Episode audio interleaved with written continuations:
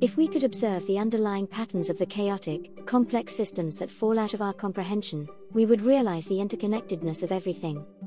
For centuries, our minuscule sensory mechanisms have blinded us to all frequencies outside the narrow range of the electromagnetic spectrum that we see as light and colors.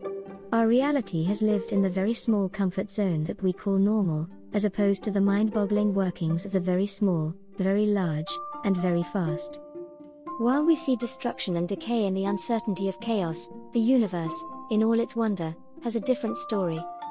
As our digital instruments get smarter and more powerful, will we ever find the truth about our existence, or will we remain the enlightened species doomed to eternal ignorance?